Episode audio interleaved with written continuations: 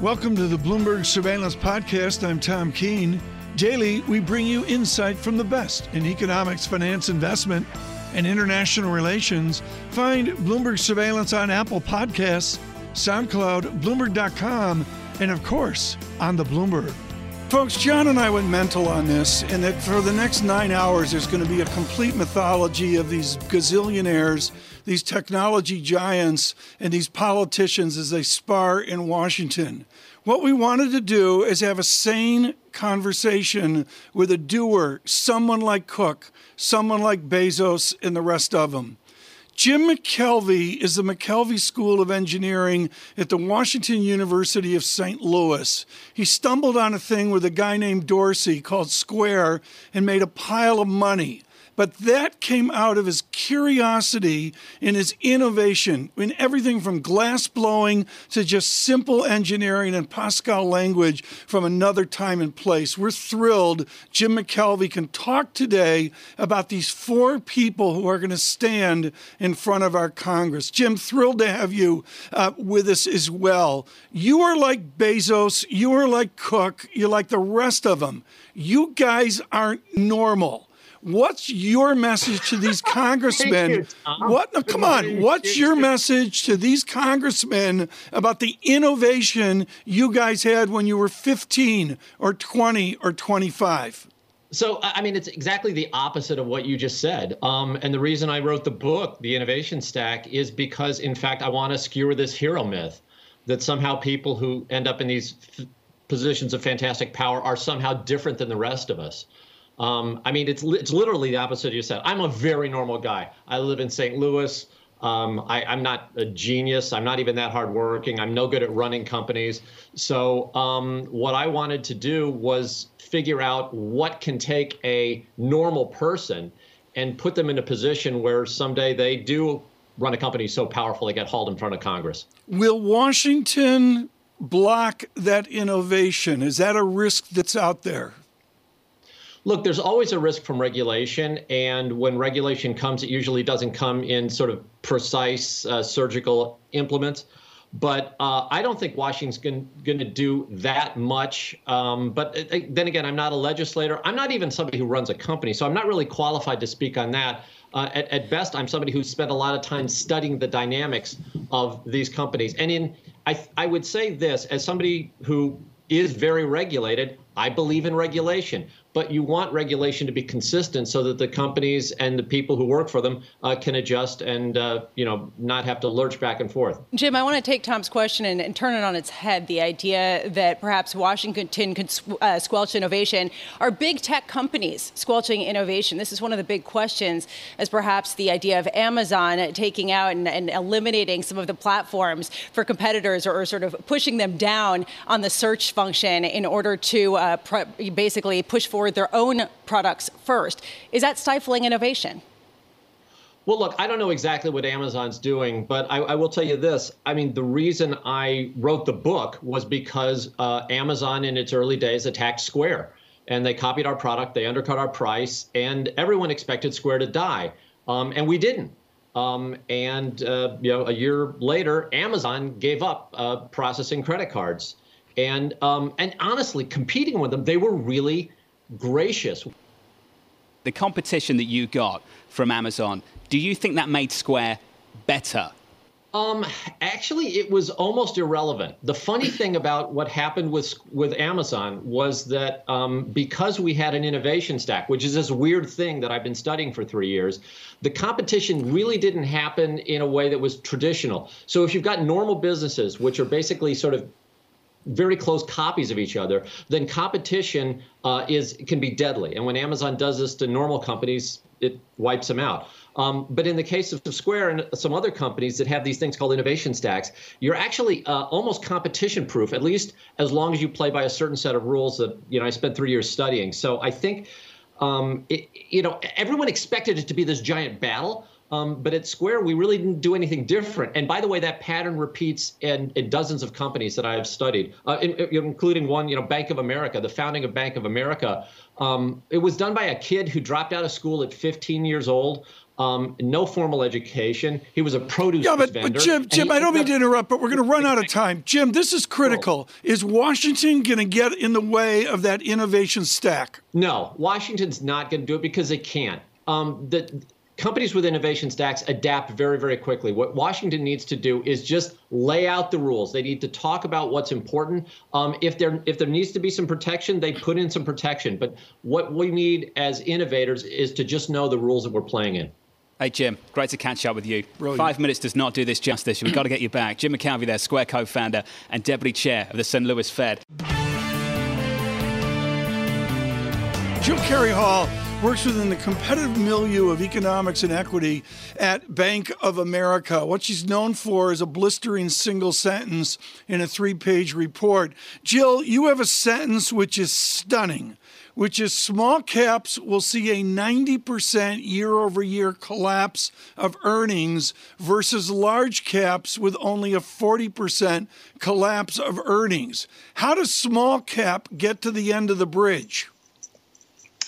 Yeah, I mean the the fundamental backdrop for small caps is one of the reasons we've been cautious. I think obviously the the, the coronavirus and the current crisis has has been one that's been more detrimental to small businesses. But even going into this, small caps were worse positioned than they usually are ahead of recessions. You had about a third of the the Russell 2000 that had no earnings. You had record debt levels, um, and now this this earnings season, as you mentioned, you're seeing much much bigger year over year earnings collapses for smaller companies companies and and they're still seeing weaker revision trends even though we're starting to see a bottoming out there. So so we're still cautious for smaller companies but but as you if you move into a more sustainable recovery um, you know while it may take a bit longer than than usual given where they were that that typically tends to be a more favorable backdrop for smaller caps. But but for now we remain more relatively cautious there. Well jill just walk me through the earnings profile relative to the price of the story large caps versus small caps now Sure. So, I mean, right now on a valuation basis, all three size segments are trading at, at pretty extended levels versus history. So,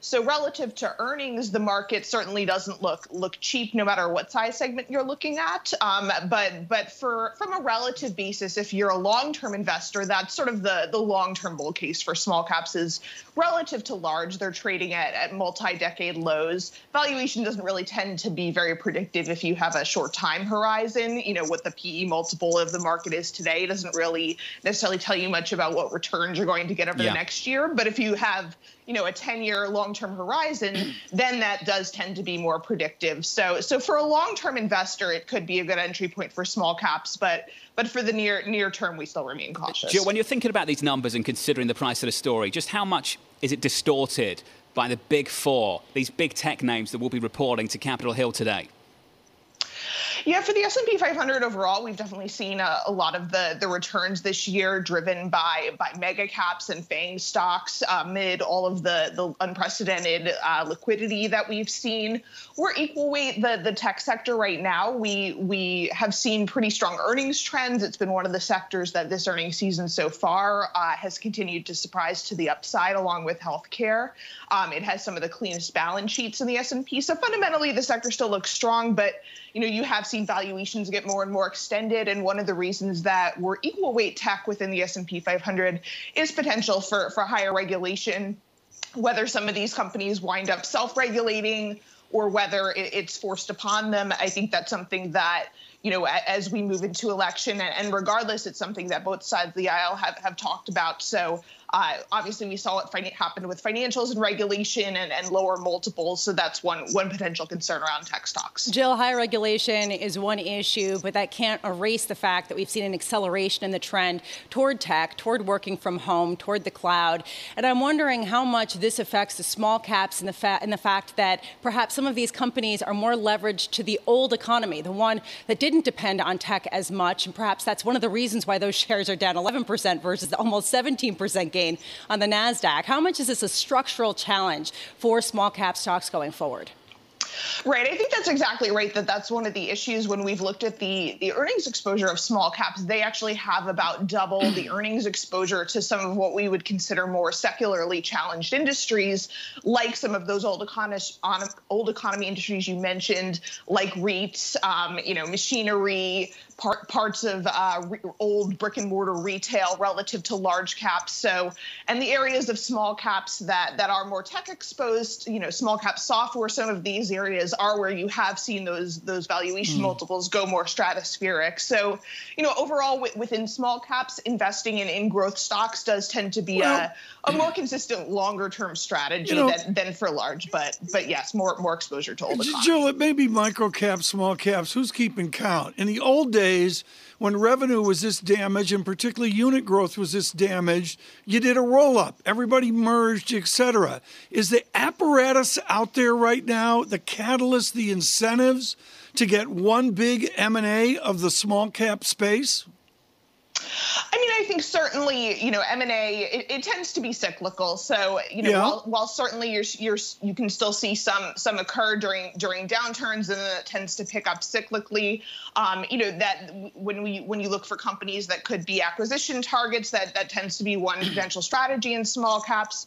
Um, but but I think overall, right now we're seeing a broader picture of you know uncertainty over cash deployment from corporates. That's a theme we're seeing this earnings season, where even though you know a lot of companies have have have stopped. Uh, you know, a lot of the buyback and dividend suspensions may may largely be behind us to the overall market. Yeah, but You're not necessarily seeing I, I don't mean to interrupt, but, but Jill, I'm I'm baffled by this in the small cap space. If I'm at four times EBITDA, seven times EBITDA, maybe even seven, eight times EBITDA, somebody at Bank of America or one of your competitors gets on the phone and says, You can't grow yourself out of this, merge. Is that mechanism broken?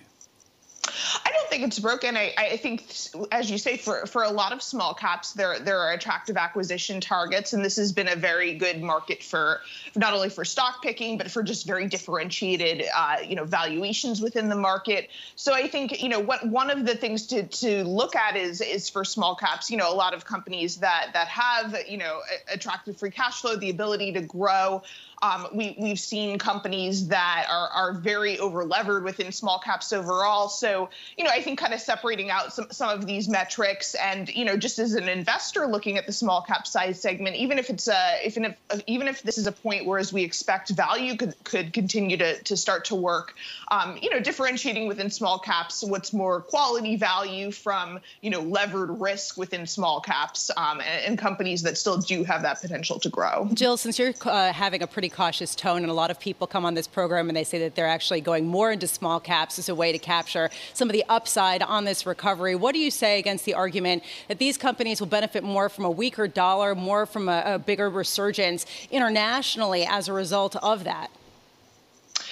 Yeah, I mean, I think when we've, you know, when small caps overall have grown more internationally exposed over time, so the the gap between small and large caps foreign exposure has has narrowed. They are still more domestically exposed. When we've looked at the the dollar versus relative performance over time, it actually hasn't been very predictive in that, you know, you've seen some periods of, of secular dollar strength where small caps have underperformed, some where they've outperformed. So really what we found is that the overall economic backdrop and, and what's going on um, tends to be more predictive than just the level of the dollar itself. Jill, what do you say to people who slough off the idea of bankruptcy or some sort of contagion among smaller companies, saying the Fed has their back, fiscal stimulus will also help support them? Do you think that this optimistic view is perhaps overplayed at this point?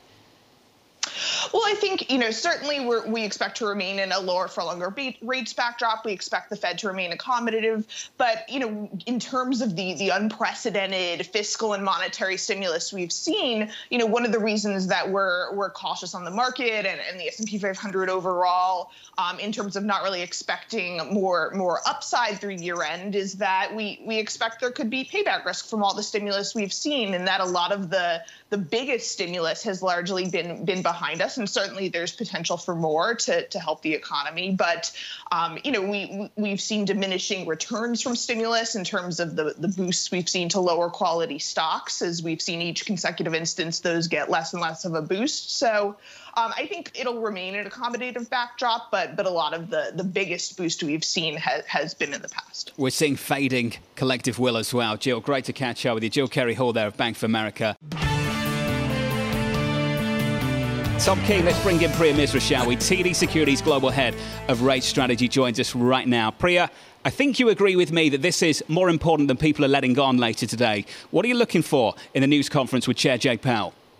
Right. It's all going to be about the news conference because I, I don't expect any changes in the statement. We don't get the dot plot. We don't get projections.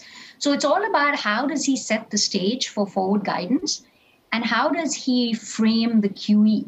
You know, is QE all about market functioning? Because if that's the case, then they should continue to buy across the curve.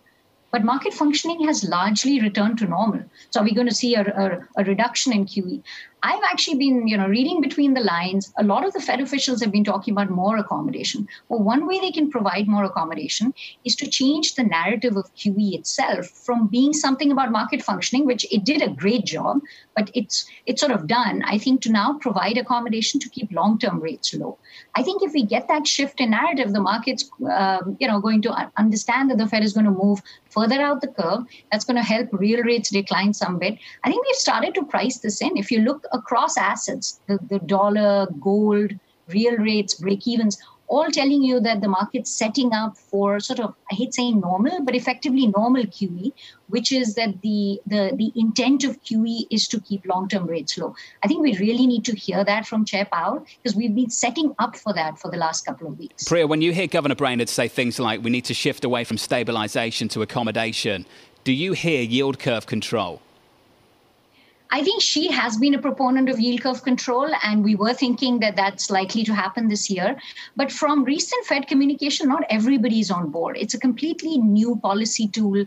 How do you get out of yield curve control? So I still think it's going to be in the policy toolkit, but something they can do, you know, from the existing tools is certainly link forward guidance to inflation effectively suggesting a much more dovish reaction function. If they had this reaction function in 2015, they wouldn't have hiked because core PCE was significantly below two. So I think they can do that with existing outcome based forward guidance. They can also just shift the QE. So effectively provide accommodation, you know, giving them time until they actually analyze yield curve control. I do think they may have to do that next year. Priya, the idea that you talked about, this is huge. The idea that the Fed could come out and say, we are going to actively try to suppress longer term borrowing costs for the United States, basically monetizing the United States debt. That would have a torpedo effect on the dollar, wouldn't it? I think that the part of the weakness in the dollar in the last couple of weeks, I think, is the market sort of listening to the Fed and saying that's probably the next step. So I, uh, but absolutely, I think if they are very clear that they're going to keep long-term rates low, that should weaken the dollar. Now, a lot with the dollar, a lot does depend on uh, you know what's happening uh, happening globally. If global growth is going to resurge, then that can certainly take the dollar much weaker. I'm a little more pessimistic. I think, um, you know, I'm not sure that global growth necessarily picks up. So I think that ultimately will put a floor on the dollar. Plus, we have an election coming up. So there's a lot of other things going on with the dollar, too. Priya, it's away from your remit, but tell me about the labor economy. I mean, I'm sorry, it's part of their mandate. It's not good. How do you take the prism of the labor economy and fold it over into lower for longer? So I think um, you know um, clearly it's it's part of their mandate. When we look at the labor market, I think we've seen the improvement from reopening, also from stimulus, which is why this whole stimulus discussion is important. Our fear is that the labor economy is going to start to stall as we realize that the we're reopening to a new normal. There'll be parts of the the labor economy that cannot get back to normal because it's the social distancing, well, etc. Okay, but Priya, this is important. I got to make some news here. Are you on the glide path of Steve Major at HSBC or what we see out of some of the people at JP Morgan of a lower 10 year yield and even a 10 year yield that could threaten the zero bound? Yes, I think for the zero bound, it's a little bit hard because the Fed can just let up on the amount that they're buying. But we actually do see lower 10 year yields in the near term. I think August seasonals are typically positive. We're seeing the recovery stall, and you have a dovish Fed that's going to start buying out the curve.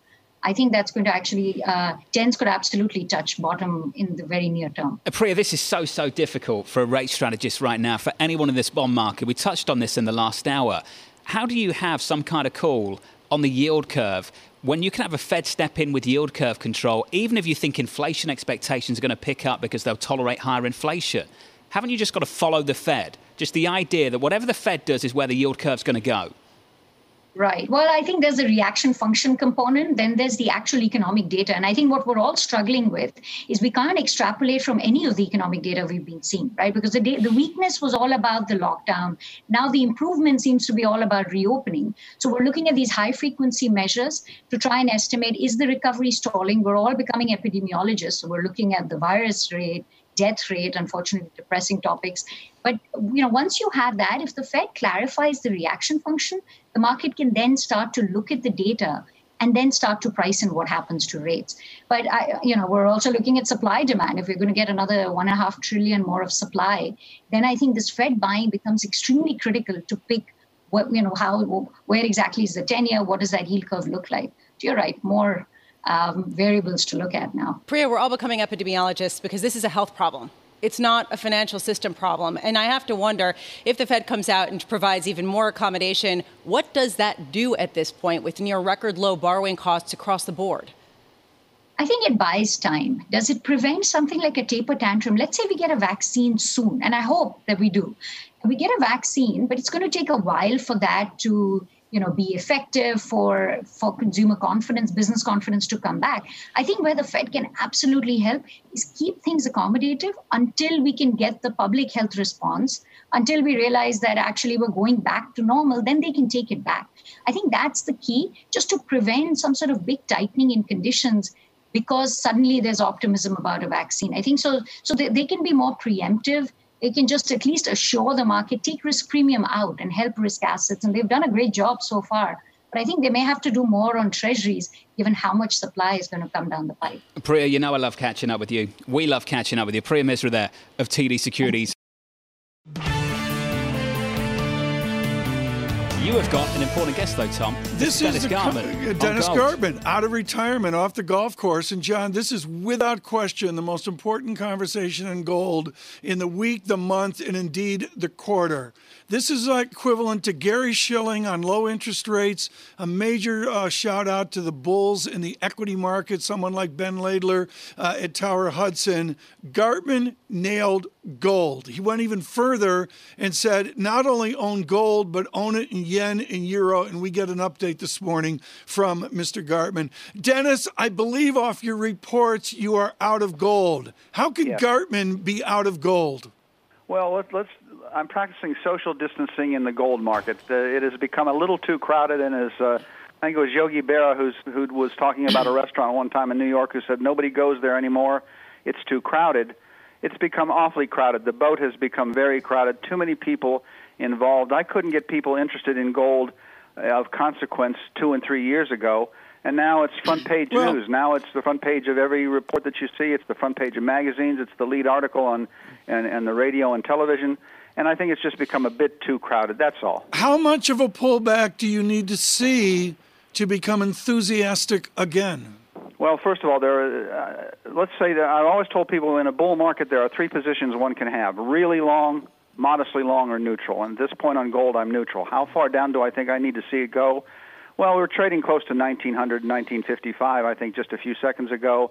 Uh, if we traded back to 1775 to 18 and a quarter, I'd be a buyer. No ifs, ands, or buts about it. And do I think that we'll get that kind of correction? Yes, I think we will. Do I? Can I tell where if it gets to 1775?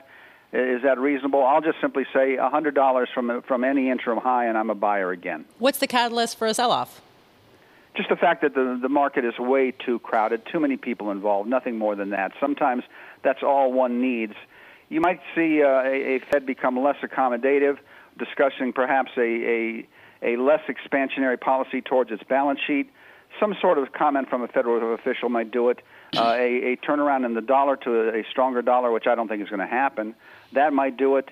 Uh, weakness in the stock market, that might do it. There's a number of things, but let's just simply say too many people are all, all of a sudden all involved in the in the gold market. There's only one position that everybody has, that's long, and I think that's just people have to be taken out of that trade. Dennis, weakness in the stock market causing a sell off in gold. Does this mean that the correlation between gold and a risk off feel in markets is broken?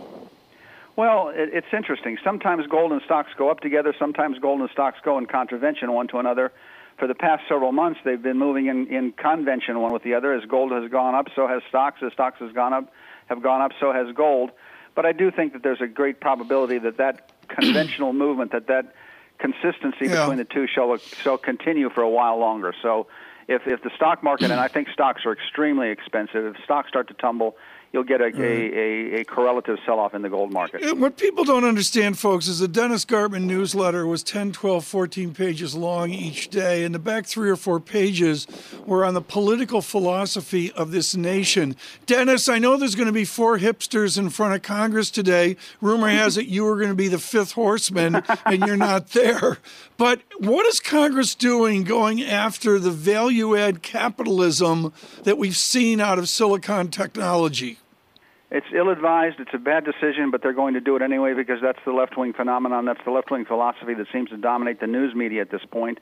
So it's going to be. I think it'll it'll be terribly ugly ugly, uh, almost as ugly as what we watched yesterday with the attacks upon Mr. Barr. So this, I don't think, is going to be a very pretty day for the to be a. How should they handle uh, it? How should I mean? You and I remember the Bloomberg headline where the Justice Department walked away from the Microsoft litigation of years ago, AT and T, etc. What's your advice to these guys, over lobbied, over expert, about how to patiently get through this?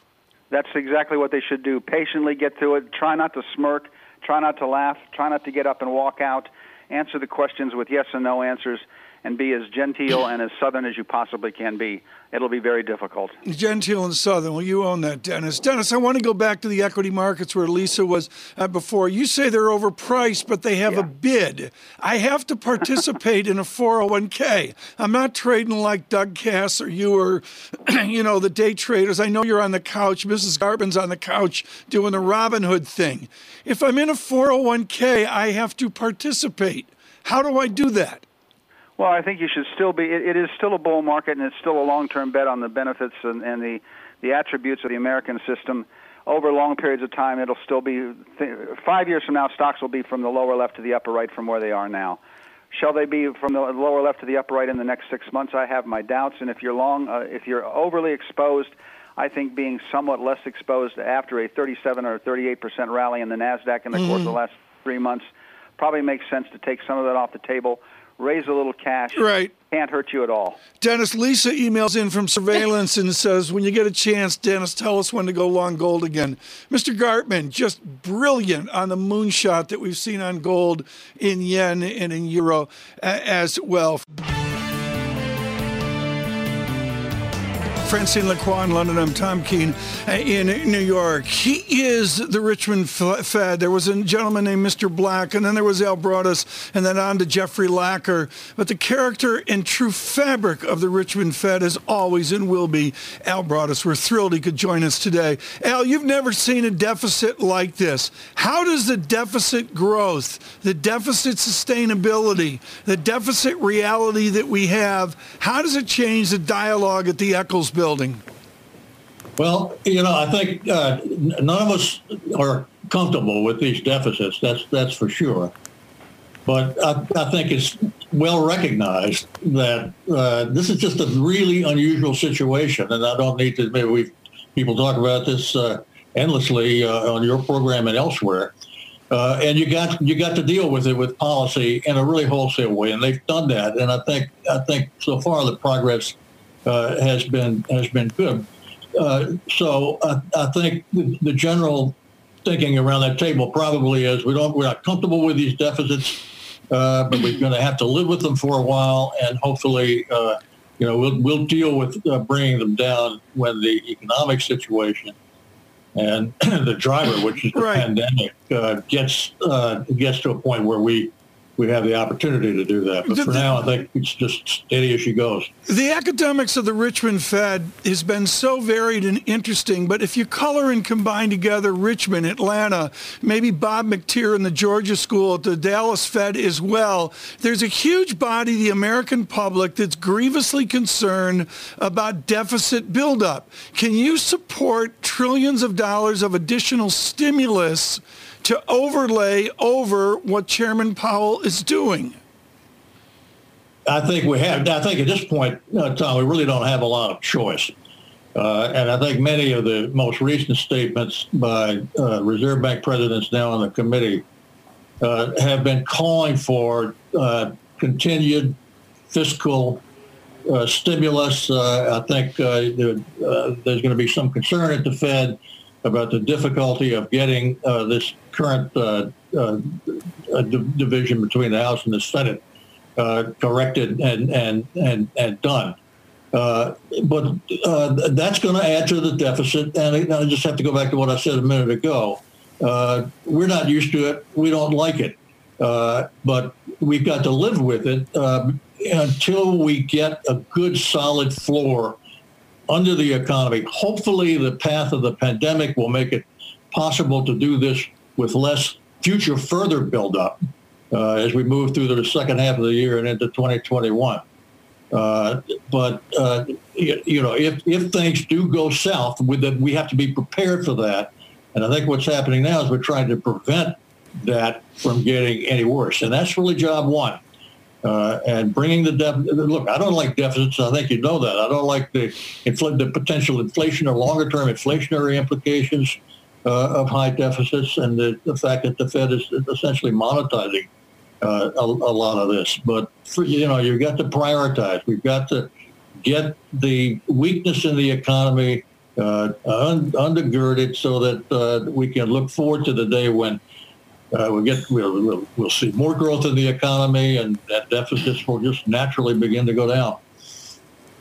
Mr. Broaddus, when will we see a, a much stronger U.S. economy? Uh, good question. Will we see? Uh, that a lot is going to depend. Uh, uh, there's several possibilities. It's hard to hard to know for sure. Uh, it, and again, I think it comes back to the path of the pandemic and, and uh, how we deal with that. I think maybe it was Robert Kaplan, the Dallas Fed president. I'm not sure of this, but one of the uh, current Reserve Bank presidents said that the really, uh, maybe it was uh, Eric uh, in, in, in Boston, made the point that the best economic tool now is the things we're trying to do to get the pandemic under control, to bend the curve down. Uh, so hopefully we'll have some success. We have had a tough time for the last couple of months with that, not much success. Uh, you begin to see, I think, in some of the most recent data, I'm no expert on this, but in some of the most recent data I was looking at, listening uh, about yesterday, maybe a little bit of progress in the southern states towards uh, easing the caseload increase. If that were to turn into something like a trend, that would make a huge difference and, and make yeah. our job a lot easier and make the day when we begin to grow again come sooner rather than later. You, you, mentioned that you're worried about inflation. You're worried about these deficits. When do investors start worrying about that? Well, you know, I think some investors are already worrying about it. I think some of the run-up in, in the price of gold probably reflects uh, concern on the part of some of, of, some investors. I don't want to suggest here that I think inflation is a clear at present current danger. I don't expect to see uh, actually, what we uh, would like to see is an increase. Uh, what the Fed would really like to see uh, is an increase in the underlying trend uh, rate of inflation. Uh, back up close to the 2% target. I think that would make conducting monetary policy a, a, lot easier. But, at, you know, if that we begin to see a movement in that direction at some point, probably more than a year further down the road, then, then you could begin to see some upside risk on the inflation uh, front. But that's for the future. Uh, have to look forward to it. Have to be aware of it. Uh, but that's uh, that's something that the Fed will have to deal with in the future. Right now, the, I think the key thing is to get the inflation rate uh, up uh, yeah. uh, and bring it closer to the 2% target. Uh, the Fed, I'm, uh, I'm, giving you a long answer here, but the Fed uh, uh, at this meeting is going to be discussing, I think, the kind of strategy it wants to follow uh, to ensure that something like that happens. We have an inflation target of 2%, but I think there's going to be discussion about the possibility to go into something call it average inflation targeting, which would allow the inflation rate for a period of time yeah. to move above 2% uh, in order to get us uh, uh, onto a better inflation track. Al Broaddus, thank you so much for joining us today. He's the former Richmond Fed president. Thanks for listening to the Bloomberg Surveillance Podcast. Subscribe and listen to interviews on Apple Podcasts, SoundCloud, or whichever podcast platform you prefer. I'm on Twitter at Tom Keene.